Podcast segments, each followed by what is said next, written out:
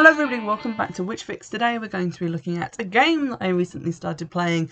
I feel like I haven't done a game in a while. I've been in kind of a slump gaming wise and haven't really been playing anything witchy, just replaying some old favourites. But this one caught my eye because it's described by a couple of people as a Bioware style um, for sort of fantasy RPG, and I think someone referred to it as the kind of game Bioware don't make anymore, and that really struck a chord with me. Bioware make Dragon Age and Mass Effect, two of my favourite gaming series, but it is true that since Dragon Age Inquisition came out and since Mass Effect Andromeda came out, which not a lot of people liked, they haven't really pr- produced any any more RPG style games like this one, and uh, I was kind of looking for something to fill that gap in my uh, gaming library. Uh, so I decided to give this one a shot. Uh, so, briefly speaking, the game was developed by Spiders, not the Arachnid, the, the company, and uh, was published by Focus Home Interactive. It's set in a sort of 17th century style world and it's available for Windows, PlayStation 4 and Xbox One.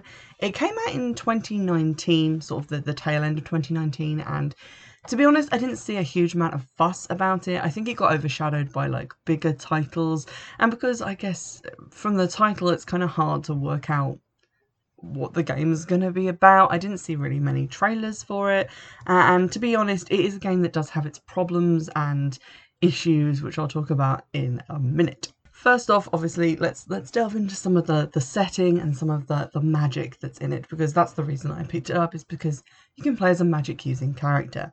So the whole premise of the game is that a new world has been discovered, this island world, which everyone from where you currently live in a city called Serene is going to colonize and explore.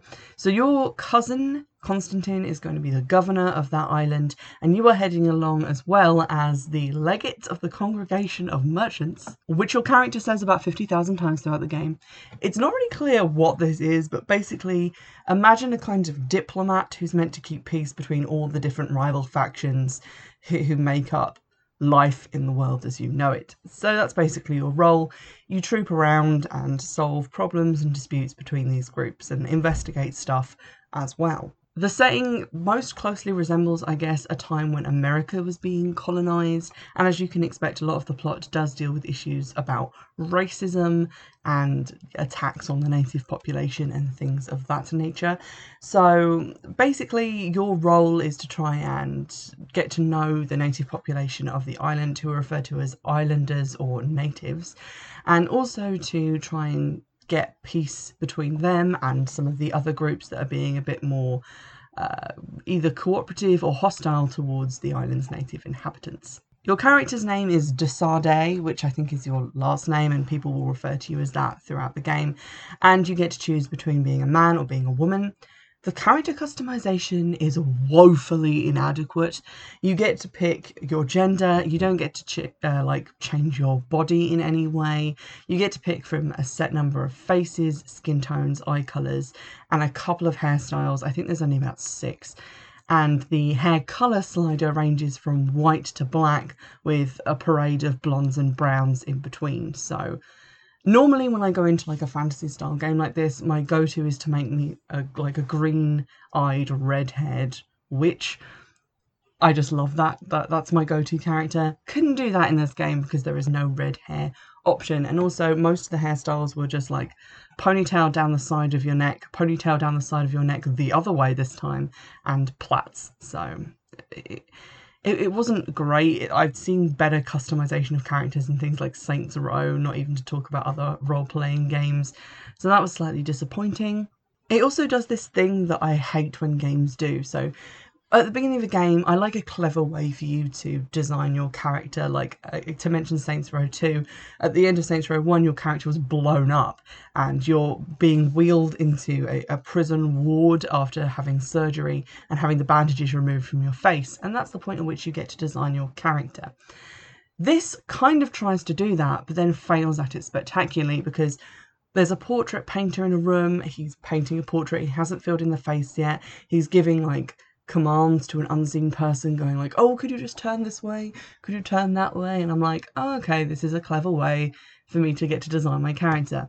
But no then it shows you a male de Sardet just standing there and he gets to deliver a line of dialogue before we even get to decide if we want to be a man or a woman. So if you want to be a woman your immersion is instantly broken because a second ago you were a man and now you've just changed entirely. So I don't know why they showed you the character before you got to design them. That was a weird choice. You then get to choose your speciality.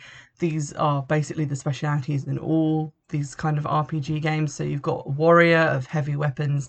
You've got what is essentially a rogue, but is described as like a technical person who does like bombs and grenades and guns and stuff like that. And then you also have your magic using character. One good thing about this is that the leveling up system is actually kind of like a wheel with different spokes. So if halfway through the game you're just like, actually, I kind of want to be able to use a sword as well as being able to magic people, you can just start putting points into that. You also get these things called memory crystals quite regularly, which allow you to reassign all your points. So you're not locked into a specialization that you're going to hate later on. Uh, it is quite forgiving on that side of things. And also, you get to put points into the usual things like charisma or intuition, uh, things to level up your magic power faster, things to make you stronger and faster in combat, and all of that lovely stuff. The magic using specializations have basically two prongs. You got a spell, and then you've got magic rings. Um, this is one of the things that kind of annoyed me is that there is only one spell. It does a lot of things. Like as you level it up, it gets like a lot of buffs and things that it puts onto characters and, and affects them in different ways. But it is basically just the one spell. It's called Stasis. When you first get it, it just sort of freezes things until you hit them again and then they become unfrozen. Uh, but obviously, as you level it up, it adds these different like debuff things. So it's like breaking down their armor or I don't know, poisoning them or whatever it does. Um, so that they get weakened as you do that. And it is quite useful because most of the time you'll be attacked by a group of enemies, and most of the time that group will have like an alpha of just like one randomly bigger or more powerful enemy, and you can freeze them while you deal with the little ones. Uh, and then clear the field a little bit for when you want to tackle the big one. So that's quite useful. The magic rings just allow you to do like a shadow missile, which is like a, a distance range attack, which is just like a sort of black power ball, uh, and then a close up kind of melee attack, which is like a, a magic punch. Uh, so there's that. You can also switch to uh, a secondary weapon at any point as well, like using a sword or a club or something if you just want to like twat things about for a bit if you've run out of magic power. So it's quite it's quite a good magical system, but it's not terribly varied, and there aren't like different types of spells like in Dragon Age where you could focus on like fire or ice or entropic or whatever. It is basically just those two things. Obviously, because it's like a BioWare style game, which I figure at some point we're going to have to come up with a new name for if BioWare doesn't start putting them out again soon, but in one of those games, you would have a party of, of different people, and obviously, a lot of the game is going to revolve around getting to know them, doing their loyalty missions, romancing whichever one of them takes your fancy, and that adds a lot of like depth and interest to the world. So, I'm going to give a quick rundown of the companions and the factions they represent. First up, you've got Kurt, who's a coin guard. They're basically just like soldiers for hire, as the name would suggest. Then you've got Vasco, who is a Naut. They're basically seafaring navy slash pirates. They're the only ones who know how to navigate the sea and are quite mysterious because of that. Then you've got Siora, who is one of the island natives and is sort of, I guess, a princess of the tribe she comes from because her mum was their leader before she died. Then you get Petrus, who's an old man who kind of dresses like a conquistador, uh, who is from Thélème, which is basically Roman Catholics and they are just as much of a bastard as you would expect them to be. And then lastly, Aphra, who is the only companion who's a person of colour, who is from the Bridge Alliance, who are basically scientists and naturalists. Whichever one of those things don't mean naked people. Naturalist, naturist? I think naturalist. Um, so from them, and their whole vibe is kind of um, Arabian, I guess, kind of like Persia, like way back when they were discovering like algebra and science and stuff, and we were still living in our own poo in Europe. So, so those are your main factions. You take two of these people with you every time you go out on a mission, and their input on those missions is sometimes helpful and helps you to gain reputation with both them and their faction. So throughout the game, you'll build rep with your own people and the different factions, and that kind of plays into the end game where if you're not friendly with all of the factions, it, it affects you know who's available to help you with the final big boss at the end. I'm going to try and keep this spoiler free, uh, just in case you want to go play it, because I think the story of the game is one of its main strengths. It's really interesting and focuses a lot on environmentalism, which I think is quite important, especially where we are at this point in time. But it also adds this extra layer to a narrative that is basically all about invasion and conquering and colonization and the, the, negative aspects of that, as well as some of the positive ones of like um, working together to solve different problems, but also this pretty heavy narrative, especially when you get into the Thélème and Bridge Alliance missions, because Thélème is all about forcing people to worship their god and to abandon their heathen ways, even if they have to be like rounded up and tortured, and the Bridge Alliance just wants to experiment on the natives and, and treat them as sort of less than human which are obviously big parallels to actual history. One aspect of the story relates to De Sardet. You might notice when you go to design your character that they have a massive like birthmark on their face that kind of looks like roots uh, over one side of it. And this is apparently something that a lot of the islanders have.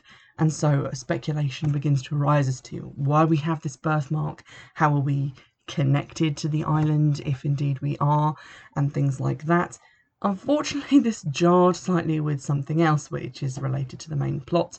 The reason that we want to go to this new world is to try and find a cure for this horrifying disease which is ravaging our homeland and is called the Malichor. And it basically is a bunch of like black veins on the face, a load of like kind of wormy looking skin, um, and is later explained as like your blood turning black and, and thick. Unfortunately, the disease looks a lot like your birthmark, at least on like first viewing.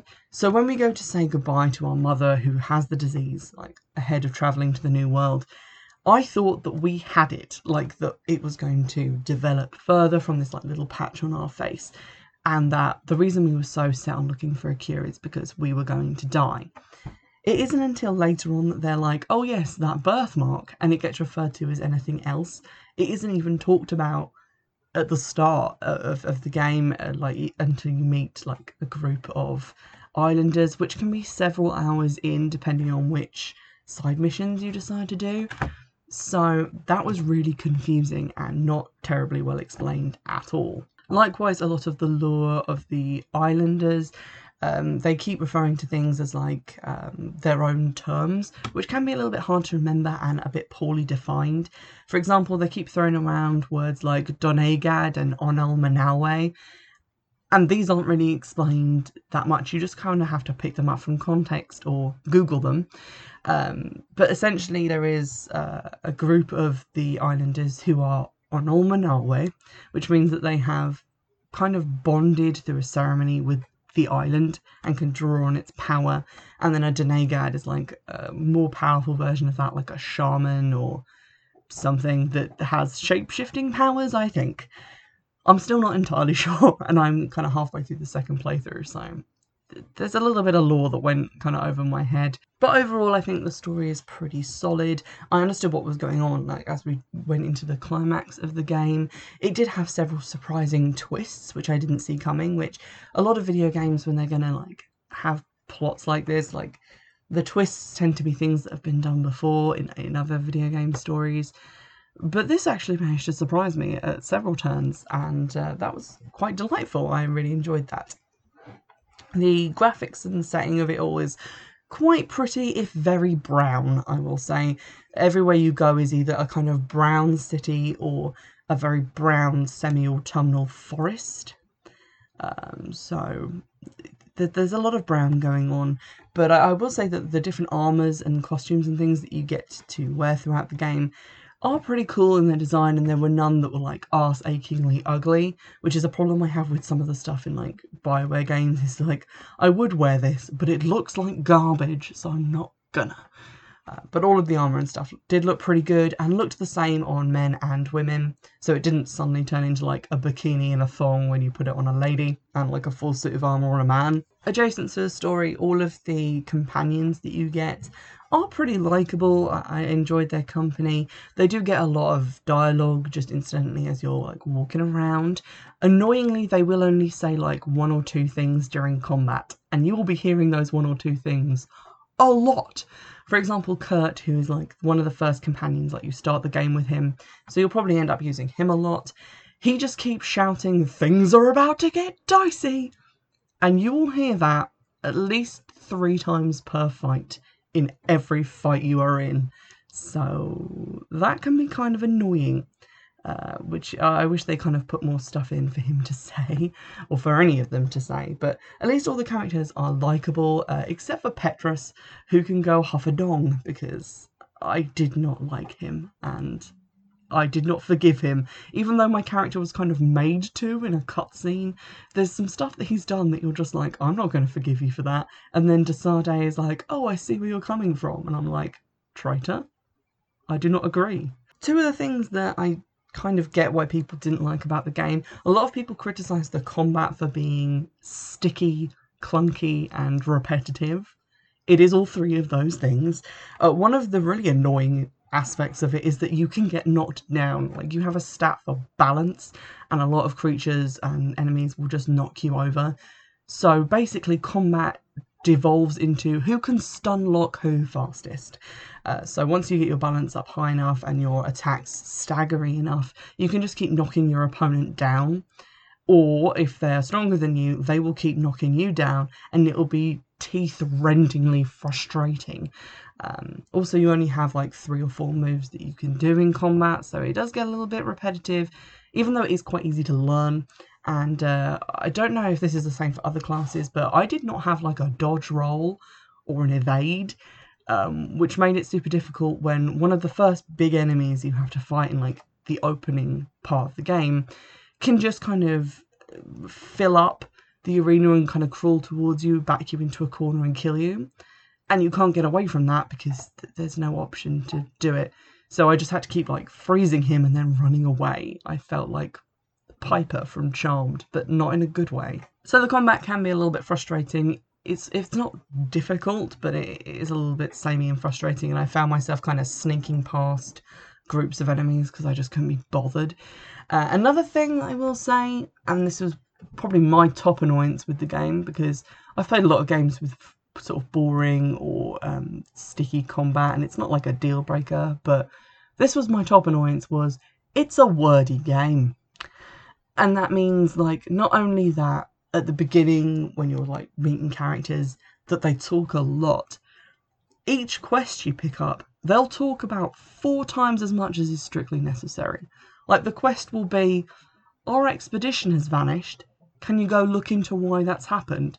and you'll be talking to them for a solid four minutes. And when I say talking, I don't mean picking dialogue options. I mean that the characters will just talk to each other with no input from you. Editing Sarah here, I have been playing more of the game, but I wanted to chime in with an anecdote that during one such cutscene, uh, I was in a safe place, so I just kind of wandered off because I already knew what I was going to be told because I played the game before.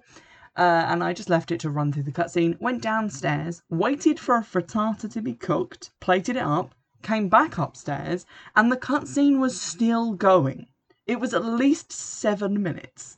Um, with no input from me. It hadn't stopped on like a text box saying you need to pick what you're going to say next.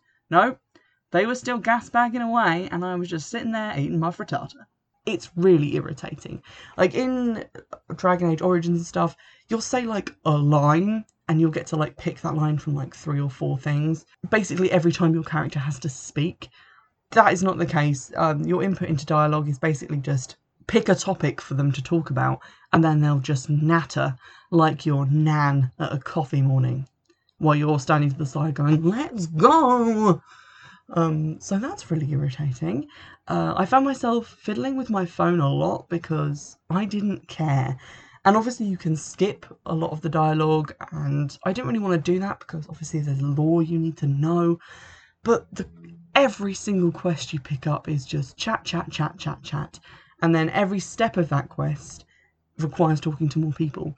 And there are too many steps in quite a lot of the side quests. It will be not just, uh, for example, when you pick up one of Kurt's relationship quests, it's to find out what's happened to this recruit that he wanted to introduce you to who's gone missing and then turns out to be dead and then looking into his death. There are a lot of steps in this quest, and more than one of them is just talk to these three people t- to find out if any of them know anything. And the game will make you talk to all three of them which is really annoying. Like even if you like pick the right one who's who's going to give you the right information, you do still have to talk to all of them. And the conversations are really long and very repetitive because you'll be asking each one like, "Oh, what part of the army do you work in? Oh, the same part as the last two guys. And what kind of training do you do? Oh, the same kind of training as the last two guys." So that's really really irritating. And I felt like a lot of the side quests could have had their dialogue substantially reduced because a lot of the time they just weren't saying anything of interest or of importance to the game. They were just saying things like in the longest way possible. And also the way they read the lines is super long. So, uh, for example, I always have the subtitles turned on um, because of you know potentially loud noises from outside. And I will read the line of dialogue that's on screen about five times as fast as they're having the actor say it. And I'm quite a fast reader, but the way that they speak is really quite unreasonably ponderous. So that is also quite frustrating. So if you're looking for like a long game, it is long, but only because people talk a lot. So if you like games where people talk a lot, go ahead. But I found myself skipping quite a lot of the side quest dialogue from about the midpoint of the game because it was just like, I don't care.